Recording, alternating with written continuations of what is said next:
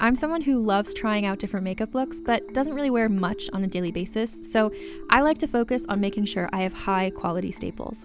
And whether you like a fresh face, full glam, or somewhere in between, you've probably seen Thrive Causemetics Viral Tubing Mascara. I've certainly seen it everywhere. You know, the one in the turquoise tube?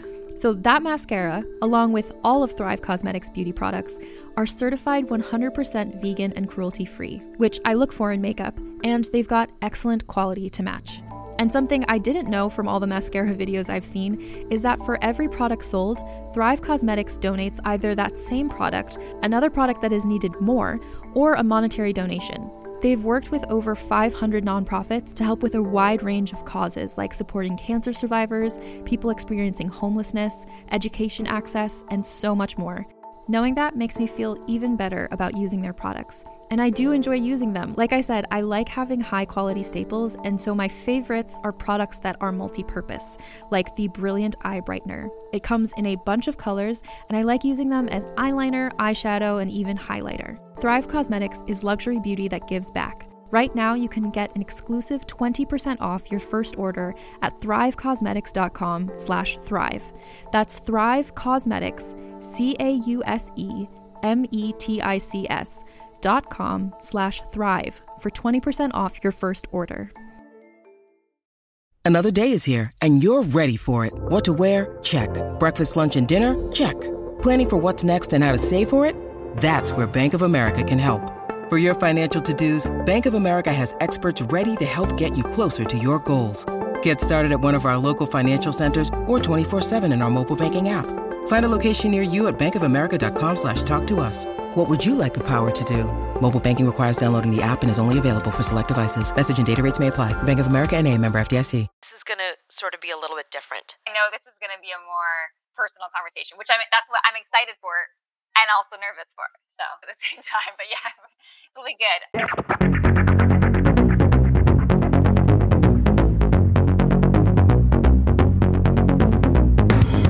Hey everyone, thank you for coming to hang out with me on Reppin. This is Evelyn, and I'm your host. I want to just start and say Happy Chinese New Year, Gong Hei Fa Choi, to everyone out there, and also a big hello and thank you to the listeners in China, Germany, Australia, Canada, Taiwan, Korea, the UK, especially those in Manchester, and to all of the listeners around the world. I want you to know I see and appreciate you. It really has been such a terrific experience to have the opportunity to speak with some incredible people. They've all come on to openly share their experiences with you. I am always blown away and humbled by the courage and heart it takes to be so open and vulnerable, especially when you're doing it so publicly as my guests do. My conversation with my next guest certainly falls into this category. She's a popular actress of Chinese and Portuguese descent. Her credits include Guillermo del Toro's FX's series The Strain, Global TV's Private Eyes, starring opposite Jason Priestley, HBO and Cinemax's series Jett, and season 1 and 2 of the YouTube premium series Impulse, created by Doug Liman. Currently, you can see her as Jackie Veda in the hit Netflix series Locke and Key. With this list of accomplishments in Hollywood, you may find it hard to believe that she ever struggled with her identity, her appearance, and how the lack of representation impacted her when she was growing up. You're going to hear if she was able to mitigate this pain and how she's doing today. Sit back and listen in on this personal, powerful, and emotional conversation with the amazing Genevieve Kang. Genevieve, how are you? It is so good to see you. Thank you so much for being here. I really appreciate it. And I cannot wait to start our conversation. But how are you doing these days? I'm good. I'm, you know, I'm getting by. It's been a it's been a, an interesting past couple years as it has for everybody, I think. But uh yeah, I'd say today I'm doing well. Good. I'm really happy that you made the time to come here. Now, you are on a huge hit series, Netflix, Locke and Key. Congratulations on that. Tell me a little bit about the premise of the series and your character, Jackie Veda. Like, what kind of woman is she? Because I know she's not very shy. She's not afraid of confrontation. Let's put it that way. Yeah, so Locke and Key is a series based on the graphic novels by Joe Hill. And it follows the story of the Locke family and the, the Locke siblings, who, after the tragic murder of their father, move into the father's ancestral home. And upon doing so, they discover a number of keys that have these magical powers Mm-hmm. and allow them to have different abilities. They quickly learn is that there's also a demon that is searching for these same keys. And I play Jackie. She is, in a lot of ways, the girl next door. Mhm. She's also an overachiever, very ambitious. In in the first season, in particular, second season too, but in the first season in particular, when we were establishing who she was, she's very much the moral compass of the story. In that, yeah, kind of keeping things orderly amidst the chaos. She very much tries to see the best in people. Um, it's one of her her strong traits, I think. Another strong trait, however, is that she also, like you said, isn't afraid to basically call people out on their shit. So, um, as she does, as we see in the As series, she does, yes. yeah. I kind of love her. I love that she's so direct. So you are mixed race. Your dad is Chinese. Your mom is Portuguese. When you have a show like this that obviously caters to a younger audience, can you talk about the importance of having your character or having you portray Jackie? Can you talk a little bit about the importance of diversity in a show like Locke and Key?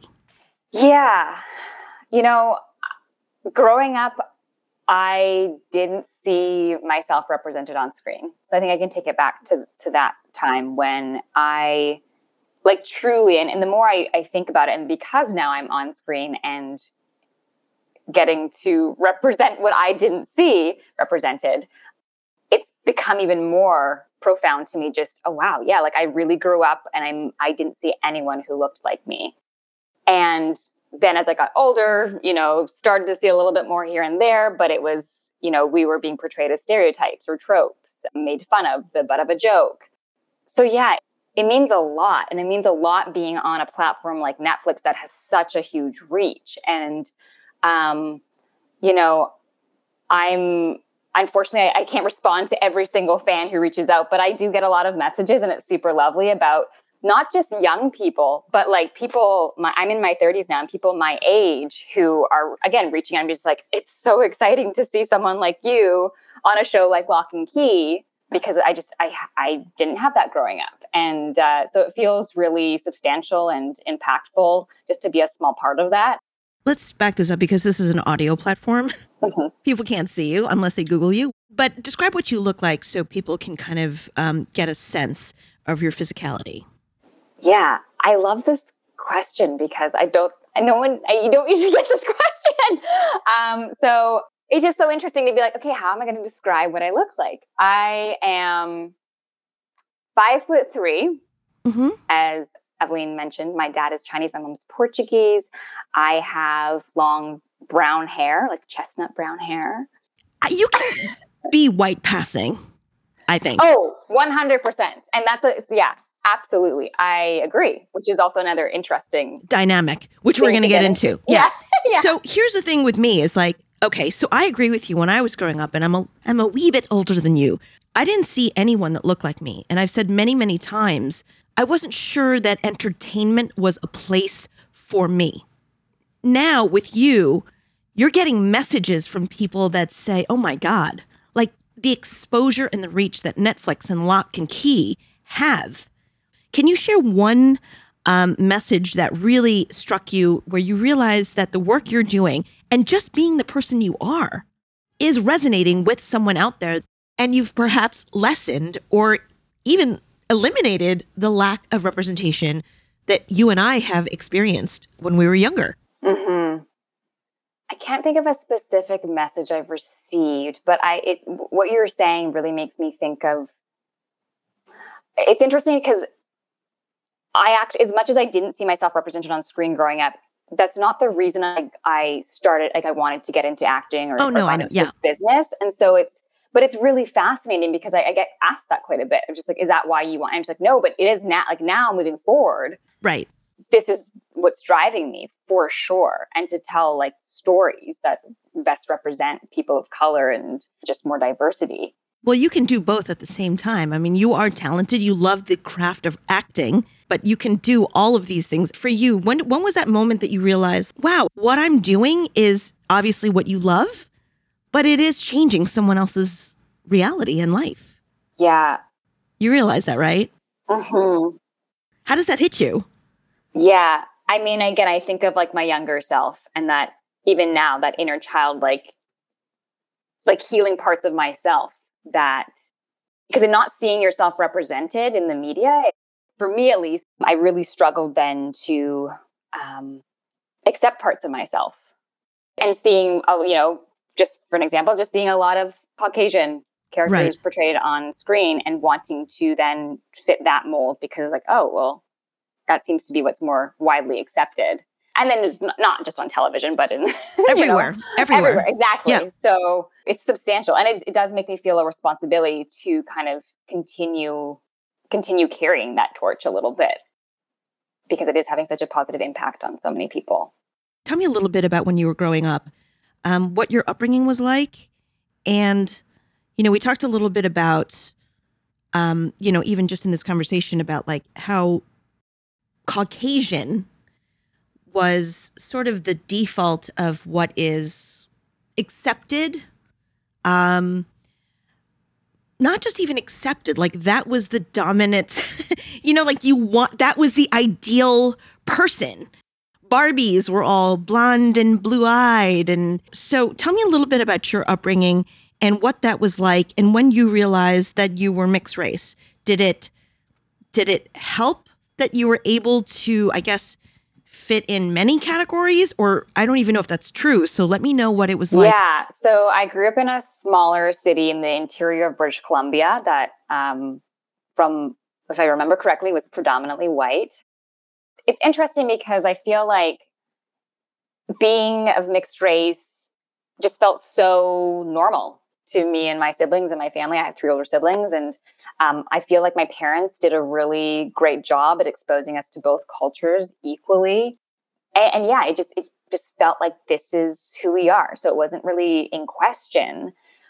I guess until I got a little bit older and in certain experiences that I, I now again like reflect back on and I think, wow, I I kind of dismissed that experience as being anything that was maybe borderline traumatic or, you know, to affect me in some way later down the road.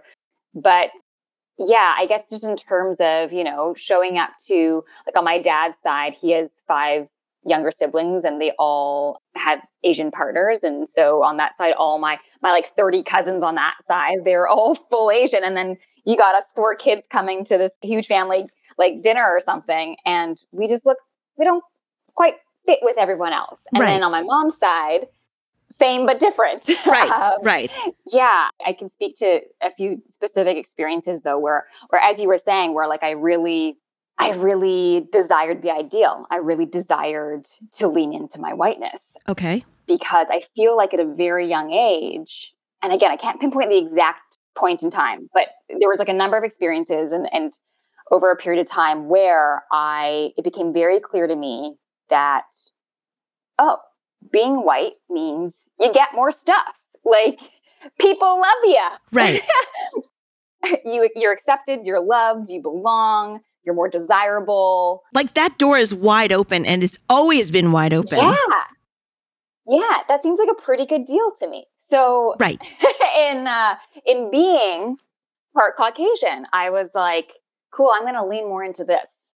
In doing so, I very much, and this is only something I've really, really realized and sat with and working on accepting or working through rather, um, is that I, I really rejected my Asian culture in leaning more into the whiteness because right. like, cool, I'm going to go over here where people are just more accepted and and likable, apparently. Right. And yeah, I, it, it, truly is only in the past few years that I've really sat down and seriously looked at and, and tried to now heal those parts of where I, I rejected um, my Asianness. Well, you know, just to clarify, and, and I don't want to put words in your mouth, so please, you know, clear it up for me too because I mm-hmm. had a similar experience. I'm not mixed. And I am um, 100% um, Asian, Cantonese, Chinese to be specific. You know, re- quote unquote, rejecting your Asian parts isn't because you didn't love your Asian parts.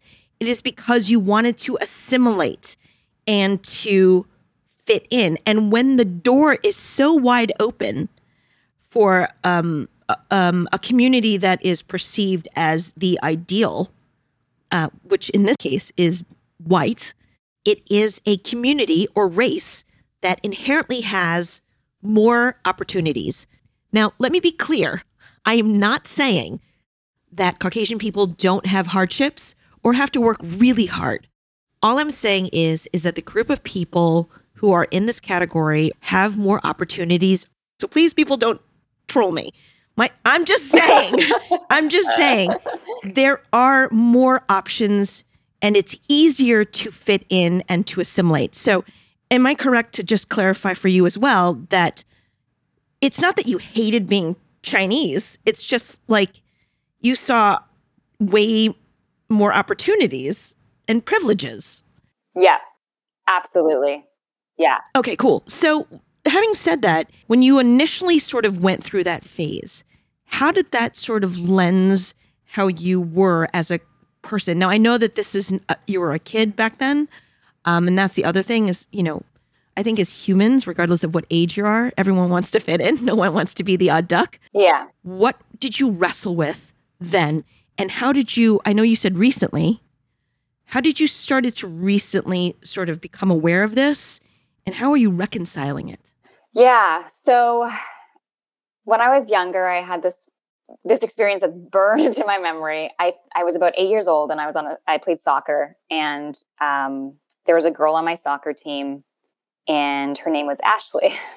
And I also have this thing with my name. So my parents named me Genevieve, not after anyone. They just loved the name. It is a great name. I love the name now. It's a beautiful name. Yeah. Growing up, I hated the name. I hated it because everywhere I went, people didn't know how to pronounce it, didn't know how to spell it.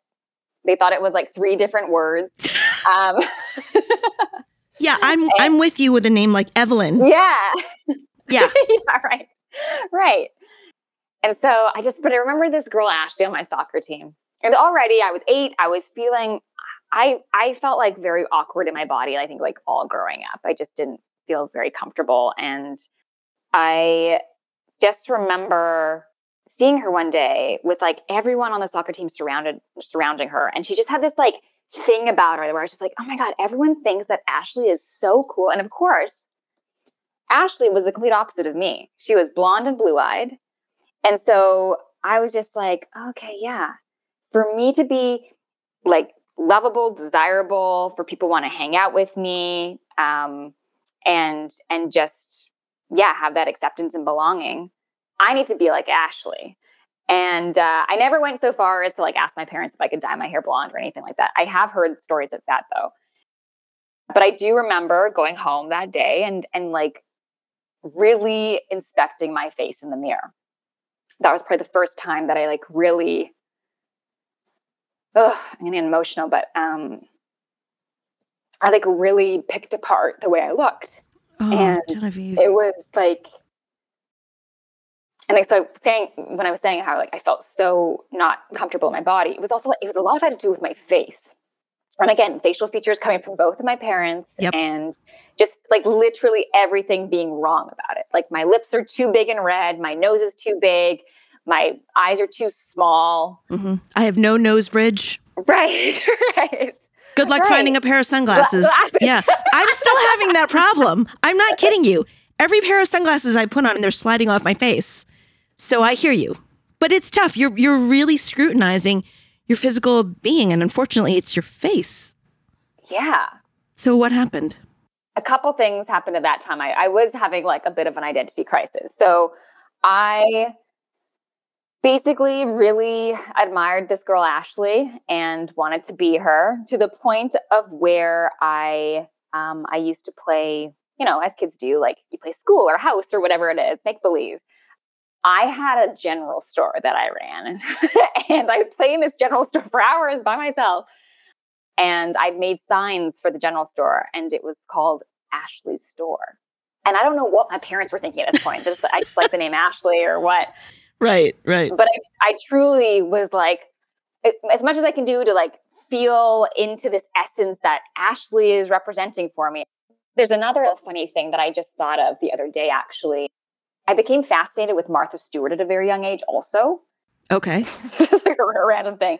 But, and I think it had a lot to do with her homemaking abilities. Like I just love she cooks and and just like keeps the home so nicely. It was a whole other thing. But this occurred to me the other day that I was just like, oh my gosh.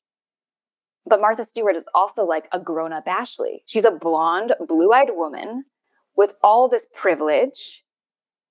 I see you want to say something. With all this privilege and opportunity and Yes. And here I am at, at like, again, I was like 8, 9, 10, 11. I was obsessed with her. Like I would watch Martha Stewart Living. She has this TV show. I'd watch it every day.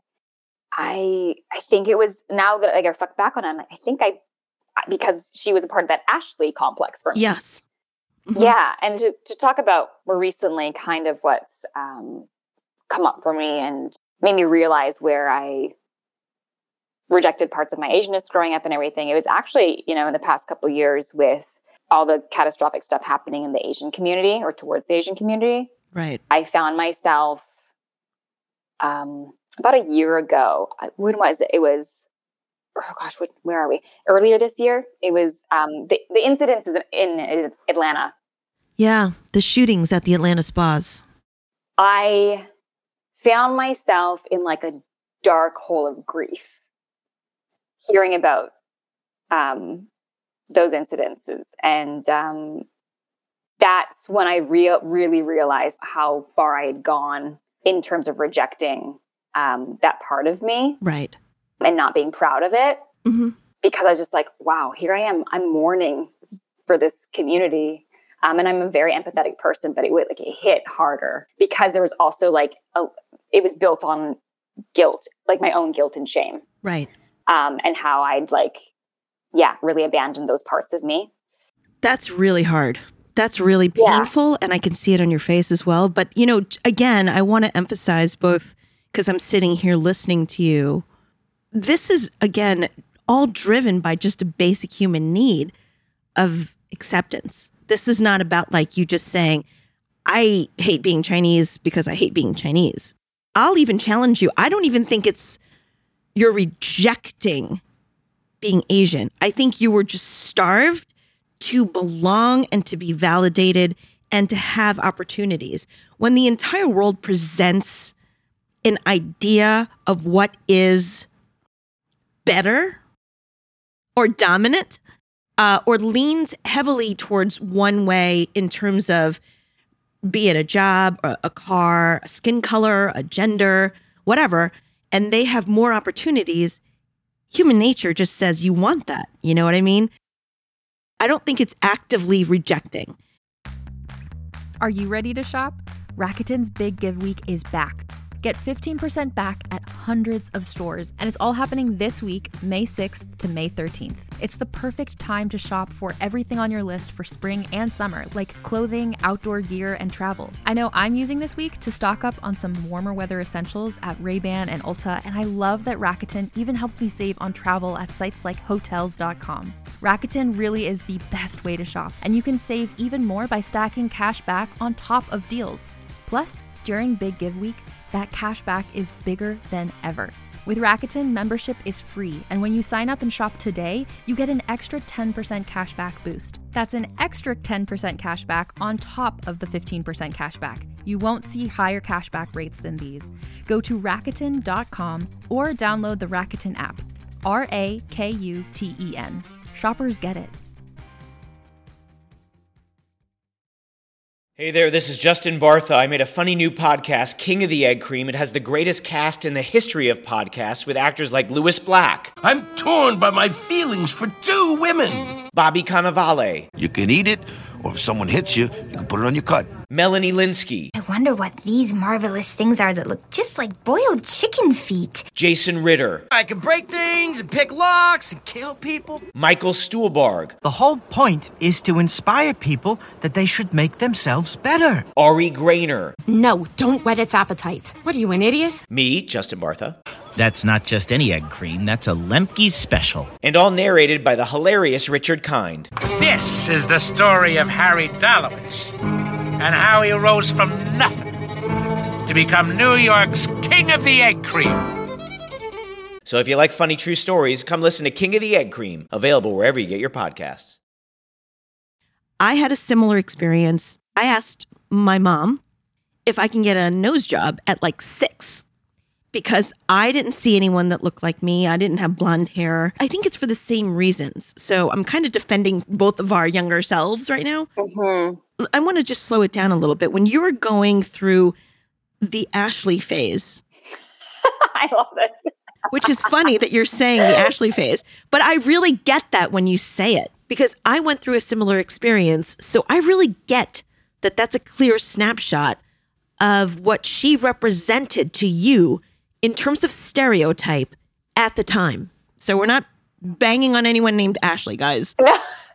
it's a lovely name. We we all wanted it here, Evelyn and Genevieve here. Exactly. Two people who no one could spell their names or say it. By the way, we both have very white names. yeah. A lot of people think I'm French, and I'm Yes. not. Yeah. A lot of people think I'm 80 because it sounds like an 80 year old name. so let me ask you this.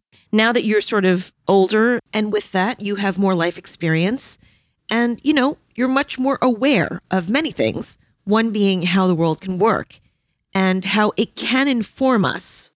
You talked about when you were younger how you struggled with your physicality. How are you transforming that? How are you drawing your strength from that now? Because you talked about wrestling with guilt, which is so hard, and shame. Yeah, those two are a pretty powerful combo, frankly.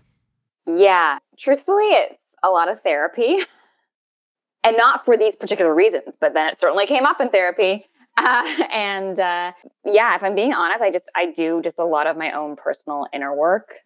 I do a lot of deep meditations where I get to go in basically into these meditations and, for lack of better wording, like reprogram experiences I had as a kid. Some of these words are becoming a little bit more mainstream, a little bit more in the woo woo world, but more mainstream as well of like reparenting yourself and being able to like soothe parts of me that like wounds from childhood, uh, including these these guilty parts of where it's like, oh, I'm going to like lean more into this, but then in a way, I'm like abandoning parts of myself here or what have you.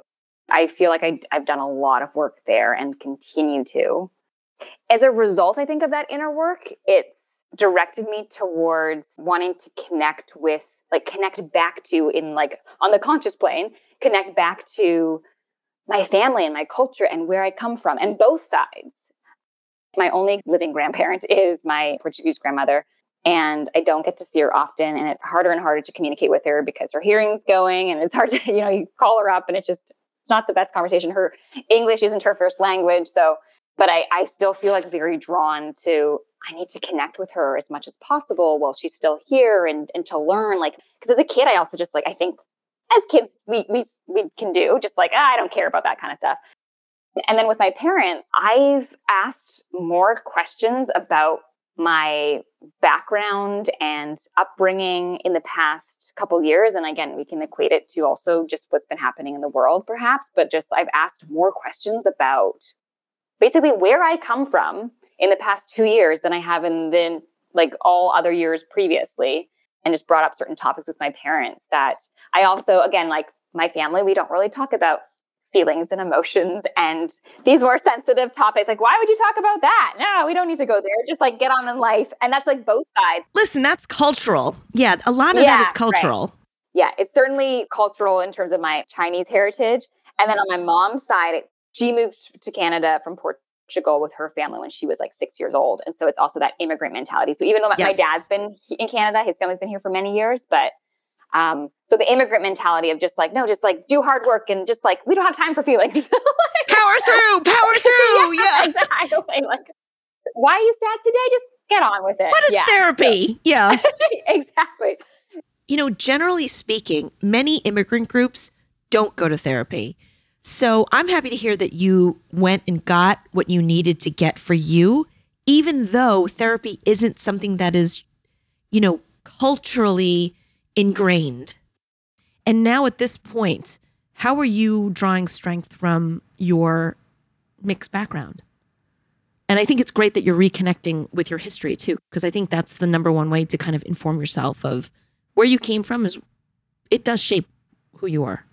Yeah, I guess I'm just like like you like you said, yeah, I'm I'm reconnecting to my history and I guess things that I thought as a kid I either just like took for granted, dismissed in terms of my my ancestry or my my heritage and just even like cultural traditions and these kinds of things. I'm reconnecting with certain like with them and then also kind of picking and choosing what really resonates with me and are, are maybe traditions that I want to carry forward. And then instead of dismissing them or taking them for granted, I'm celebrating them. Like I'm just like, oh my gosh, this is actually a really cool thing. It's like I'm in like I'm taking a class for all this stuff now all of a sudden. And it feels a little bit silly too that it's taking me this long to appreciate. But I imagine a number of people, like adults, can relate to that. We, we often take things for granted as kids. And I don't know if we want to get like really specific though, I love to cook. And so I also have a background in holistic nutrition. And I've been like, I, I've been learning more about like traditional Chinese medicine. And I've always found it a little, if I was fascinating, but more so now, just like Eastern modalities and and go figure a lot of them really um, my body responds really well to a lot of like eastern medicine and you know i obviously still have issues with the whole features thing and i'm sure you do too. Mm-hmm. but talking to other asian people hearing the stories it's helped me a lot. And i'll say that i have never been made more aware of my ethnicity and that i am a person of color than in the last few years. I really see how the world sees me yeah. But getting to talk to people like you has really, really helped me sort of reconnect. How have you quieted some of that guilt and shame at this point?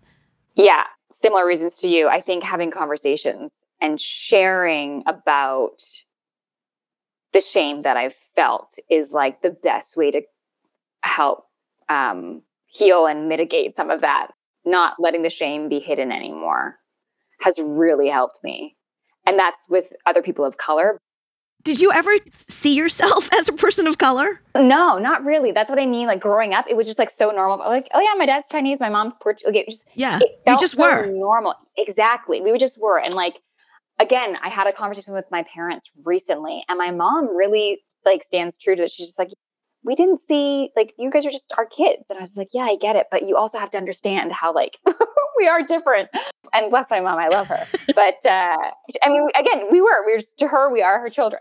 Yeah, it wasn't until I guess, I don't know, maybe even when I got to high school that it started becoming more and more apparent, or certainly when I went to university. So I studied, um, I moved to Toronto, uh, Toronto right after high school, and uh, Toronto is just much more diverse. So it's interesting because when I went to go study there, I felt I felt very much at home in a lot of ways, just because there was just more people of color. I was like, wow, this is like really cool maybe more in university where I, I definitely started getting questioned more, like me mm. specifically, mm. as opposed to like, I guess maybe when I was a kid and my, um, I don't know, someone would ask like my parents what I was mixed with or something. But that lovely question of, what are you? Yes. Where are you from? And it's like, uh, Canada. and the, yeah. the what are you? I like in recent year, I was just, I've just, I'm just like, I am a lot of things. Thank you. I, I wonder if that's just a question that's universal because I'm not mixed and I get that all the time. There have been so many times I've been in the back of a cab at like three in the morning coming home from work, exhausted, and I have headphones in, which is a universal sign of don't talk to me. right. you know what I mean? Like I'm really tired. Inevitably, I'll start seeing the driver start glancing in the back river mirror, and I'm like, here we go. Are you Japanese? No. Are you Korean? No. It's like, what about this conversation am I encouraging? That what are you question is so exhausting. Yeah. Now, are you okay with how you look and where are you in your sort of process and how are you feeling? It's still very much a work in progress.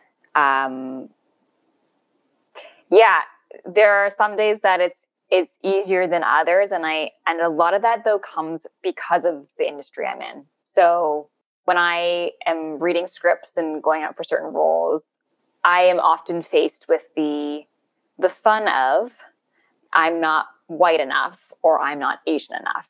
And so that's an interesting thing in being mixed that I get to to play with. that's where like I might have a bad day is where I'm just like, oh, it's because I I like I don't look white enough today, or in this audition tape I look too Asian today, or something. Like it's just that's where I'll be hard on myself, and that's why I didn't get that role or something. And you know, it's our industry is again totally ridiculous. So there's a number of reasons why people are and aren't cast in projects. Right. Like it's just nuts. But that's where some of that old stuff will come up for me Yeah, I understand that. where it's like, okay, there's still some things to look at here. But for the most part, on the day to day, once I'm out of my industry, yeah, I, I've grown really proud to be who I am. As opposed to, I think, in the past when I saw being mixed and being this unique blend and not really knowing where I quote unquote fit, I, I saw that as almost like a weakness or something I had to like overcome and, and again to be like then belong, therefore belong and be accepted by society now I'm just like, no, this cool space that I'm sitting in is like, it's actually strength. What do you think we all can do to help representation in the media? Whether you're in this business or not, what can everyone do to help representation in the media? Oh, Girl, you you knew we were going to get into this. Come on. I mean, certainly, certainly having conversations like this one, but like everybody having conversations like this one, um, it's really interesting to see. I have a number of, of friends in the industry who are people of color, who identify as people of color, and it's so easy for us to have these conversations, but it's very interesting when I pull up a chair to have a conversation about diversity and lack of representation in the industry with a white actor friend or you know just to see just And it's just Ashley. ti- it's exactly and ashley it's just a different experience Yeah. and so again first and foremost i think definitely having more of these kinds of conversations i don't know if this is gonna gonna answer this for you but um also just when i think of shows like television and- film that's being made we got to change like who's behind the scenes first i think you know? It's like who's who's writing who's producing who's directing and giving them a, a place at the table. I was thinking actually about this a lot the other day because i have a director friend in la and she's asian american. She's like working her butt off and and she's getting stuff done and, and she's you know making a lot of moves but to see how much harder it is for her both a, a person of color and a woman but to, to get her projects That's part two. You're coming back for that, right? yeah. You're coming back for that? Yeah, that's part two. Yeah, yeah. but uh, yeah, she's just hustling so hard and getting her stuff made, and it's incredible. But that's the thing too is like so much talent. Again, I know the industry is making some steps, but we've got such a long way to go. It's unbelievable that like between Joy Luck Club and like Crazy Rich Asians, it's been like 20, 25 years between those two films. I know. You know, I'm sort of reflecting on a lot of different things as we're talking. What very little Asian faces that I saw growing up, if I saw any at all, it was like very sparse and maybe like the Asian person was the butt of the joke. Mhm. Now, you talked about drawing strength, and I love that you said you're, you're reprogramming yourself. For someone who's still struggling, what do you find that's helpful that could help reprogram that you're doing yourself? Oh. Um my first answer is like meditate. But I know that's not I know that's not for everyone and that's totally fine. I've had six shots of espresso, so there's no way that I'm going to meditate. yeah, it's definitely not for everyone. It's done wonders for me, but it's not for everyone. I would say and it's something that's really good though is and it can uh, it can be hard, but it can be I think it's possible is seeking out examples something I didn't do as a kid. And so that I also, again, found it hard to, like, I, I wasn't seeing myself represented. But now we can maybe have a better chance at seeking out people who can reflect back to us, like, so we, we where we can see ourselves represented and kind of surround yourself with that. So you know that I want to say you're not alone. yeah, you have allies, a community. Yeah. And you know what? They don't even have to be people you personally know. It can be the cast of Crazy Rich Asians. It can be just like the fact, you know, like that that movie was so expansive for me. Me too. Me too. Like bonkers. I just remember wa- like every time I watch it, I just bawl my eyes out the entire time. And the first two times I watched it, both two times, I was just sitting there like on the edge of my seat, just waiting for an Ashley to come in and just like steal the show. I was like, she's gonna come in any minute and just like take the scene away from Constance Wu. And I was like, no, like this is this is a story about this Asian woman. I was like, what? That's unheard of. It was like crazy. So I think, yeah, maybe something that people can do is to help them is is find these expanders to yeah, make you feel like you said, like that you have like allies, that there's support, that you are part of community. And whether that's in your direct personal life or like they could be famous people. It doesn't Right. matter. Just No, like, no, no, yeah. Make them a part of your imaginary community, you know? Finding some sense of community is so important. And I think it can help ground you. I know you're taking care of yourself in terms of your own sort of personal growth, which is great. But I know that you're also sort of taking care of yourself physically in terms of the holistic approach of health. And I love what you said earlier that the Eastern medicine is something that you're sort of tapping into. Can you talk a little bit about your interest and what got you into the whole holistic wellness and why that's important to kind of reach back and, and how that also connects you? Yeah. So I got into holistic nutrition primarily for personal reasons, as as do so many people, as I learned in my program that I where I studied. For me, I was diagnosed with an autoimmune condition called lupus um, when I was like 13, 14. And when I was first diagnosed, doctors didn't really tell me much. They just put me on like a really powerful steroid to help alleviate my symptoms. And my symptoms that I was experiencing at the time were like severe joint pain. Like I was I was diagnosed with juvenile arthritis. It's severe joint pain. And then I also had like lesions all over my body. So basically just a ton of inflammation in my body. And so they put me on this powerful steroid to help alleviate the symptoms. And I to take this every single day. And one of the side effects of this this steroid was that um, I could lose my eyesight. it seems like a really horrible payoff, but okay. Um, so every, I believe it was quarterly, I had to go to like an eye specialist to check my eyes that I wasn't losing my eyesight. And so this was like in my like yeah like early to mid teens. What? I was on the medication. What is happening right now? Rest assured, I still have perfect vision now. That's good. you know, maybe if I'd stayed on the medication. So I don't know, maybe like four ish years, which is still really long for like a steroid. That's a long time. yeah. This is like it's it's not good for your like Anything. microbiome, all the things. Yeah. And so I mostly just out of like laziness, I was just like, I don't want to take this like pill every day. I was like, again, I was like young, so I was just like, this is ridiculous. So I don't recommend this. You're not supposed to do this. Yeah, we do not recommend this. Please do not do this on your own. Please check with your doctor. But Genevieve, what did you do? I just started researching on my own because again, the doctors didn't provide us with very much additional information about like what lupus is. Also, I will add that a lot of even in the medical communi- community, it's lupus is still this like Yeah, kind of confusing condition. right. Um, and so they they aren't you know definitive on certain aspects of it. So, but basically, I just started researching ways that I could alleviate my symptoms, ultimately bring down uh, inflammation in my body naturally. So, just using diet and lifestyle. It was a very very gradual process. I you know had a pretty ordinary upbringing in terms of food and nutrition, like my parents we we ate mostly home cooked meals but my mom also bought us like pizza pockets and we'd pop those in the microwave oven. Right. like I, it was a very ordinary upbringing so i by no means was like super healthy born with a green smoothie in my hand and so to kind of gradually change my diet over time it was yeah it was a very gradual process and then that led to like in my mid 20s I, I did a master's in communications and i had finished that I was pursuing acting on the side, but it wasn't a full time thing yet. And so I was working some odd jobs. Gosh, so many, so many random jobs. And I wanted to do something that would still allow me flexibility to go to auditions for acting because I wanted to pursue that still. But I wanted something that I would like enjoy. You know what? I'm going to go to school and become a holistic nutritionist. And so I did.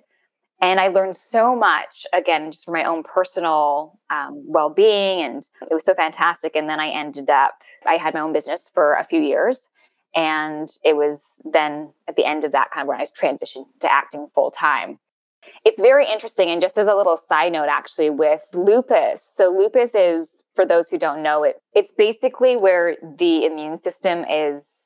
And I guess this is a lot of autoimmune conditions, but basically where the, the immune system is hyperactive. And what happens when it's hyperactive, it's obviously not functioning how it should. And it can essentially your immune system can then start to attack not just foreign invaders in the body as it should, but also the good stuff. Health, healthy tissue. Yeah. And so again, lupus can like affect different organ systems and what it's different for everybody. It's really fascinating in terms of if you translate what an autoimmune condition if you translate into kind of what it means energetically or even spiritually, it's essentially revolting on oneself, going against yourself and rejecting yourself. I find it really fascinating as a metaphor, I suppose, but like just at that time in my life, again, I was like 13, 14 when I was diagnosed. And it just was like, in a sense, a huge wake up call. And I honestly see it as a gift I also should say that I, I have been living virtually symptom free off of the medication for the past 15 plus Good. years. That's amazing. I should tell people that too. yeah. yeah. that's great. But yeah, and just how it was kind of like a, uh, this childhood of growing up in, I keep using this word, rejecting myself, but, but in so many ways, not accepting myself, certainly. And here I was then, all of a sudden, I've got this autoimmune condition, which again, like this has a second meaning of, well, it's literally like you're against yourself I find fascinating. In many ways, the first sort of part of your life, there was a again, I'm not going to say rejection because I think that's too hard of a word. Yeah. It's just your your basic human want to to fit in and to have and to be validated. Mm-hmm. That's something that everybody wants. Mm-hmm. You know, when you are presented with a path that presents more opportunities, why wouldn't you want that? What's your one piece of advice that you'd have for somebody to take care of their whole being? Oh, I think something really simple is just for us to literally just check in with ourselves each day and ask ourselves how we're doing. Also, going back to that concept of like parenting ourselves. Um, I know that may sound silly to some, but that's re- it's really served me to just like almost treat myself like like I am my child as well. Yeah. I think too, a lot of us especially notice this with my female friends we just like give so much. We're just like natural like nurturers right? And we right. just want to like take care of take care of the dog take care of our children take care of our, our partners. But doing that for yourself first. That's it's so hard. I don't know what it's it is about so that. hard. It's really hard but i i i want to say I, I think i can say confidently that if you do like like a lot of things just keep practicing it. It's like don't have a, an expectation though around it. And i guess maybe personalize it. Make it make it what it is for you. I think that's really really great advice. It's easier said than done but it's really yeah. really good advice. Will you come back and do another episode in the future? I would love to. I feel like we have so much to talk about. I really respect the work that you're doing to have the most authentic life i think self love and acceptance, it can be incredibly hard. And that's another conversation that you'll come back for. What are we in part five at this point? I don't know. Where, where are we? We need a whole, we need a whole other podcast. Yeah. Just Eveline and Genevieve. It's the Genevieve and Evelyn show. Going back to that girl named Ashley in soccer and where you are now, what would you want to say to her? Because you're doing very well, Genevieve. Wow. What would you want to say to Ashley? It's crazy that I've never thought of this. Um, you know why I've never thought of it? Because the way when that memory comes up too for me, and it's interesting. So this has come up in my meditations and when I'm doing these reprogramming scenarios. Mm-hmm. It's less to do with what I would say to her and more to do with what I would say to myself. Okay. What would that be? Oh, I like you are so cool, girl. like I think I mean, yeah, that inner child of me, that's what she wanted to hear then, for sure. Just like, oh no, you were like everything you are is enough. You're not missing anything. That's awesome. All right. So listen, Genevieve, I definitely want to keep you, and you're going to come back for three, four, five, six, seven, and eight. We're going to do a whole new podcast together. yeah. um, I have a signature sign off. Will you let me know who you are and what you represent? My name is Genevieve Kang, and I represent change. Thank you, Genevieve, for your time and insight. Your strength and honesty brings light. So thank you for all that you've shared. Be sure to check out Genevieve on Locke and Key on Netflix. And above all, keep up with her and her work on social media. I'll have those links in the episode description, so it will be really easy for you to just click and follow. Next up is Russell Hornsby from NBC's hit show Grimm and the movie The Hate You Give. I had a religion teacher named Mr. Harper, a black man, and we used to walk around, they used to walk around those t-shirts that say it's a black thing you wouldn't understand. And he had this raspy voice, almost like a Danny Glover. And he would say, uh, gentlemen, gentlemen, it's not it's a black thing you wouldn't understand. It's supposed to be it's a black thing, let me help you understand. Hi, I'm Russell Hornsby. Stand up and represent. And I have been crazy lucky to have amazing guests like David Harewood from Supergirl and Homeland, to AJ Mendez, a champion wrestler, author, and mental health advocate, to daytime icons like Mary Beth Evans, Kimberly McCullough, Nancy Lee Grahn, to Danny Pino from Law and Order SVU and Mayans MC. So get those and all the other episodes on your devices because every episode is available for download. And don't forget to subscribe and share and leave a review wherever you're listening. Thank you always to my team, Nelson Pinero and Gracie Kong, who helped me bring this show to you. Reppin' is a Suburban Outlaw Productions. Be safe and well, and be kind. Until next time, stand up and represent.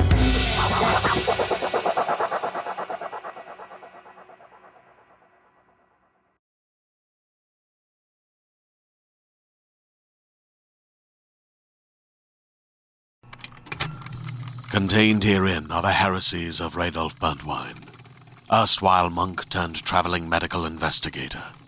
Join me as I uncover the blasphemous truth of a plague ridden world that ours is not a loving God, and we are not its favored children. The Heresies of Radolf Burntwine, coming January 2nd, wherever podcasts are available.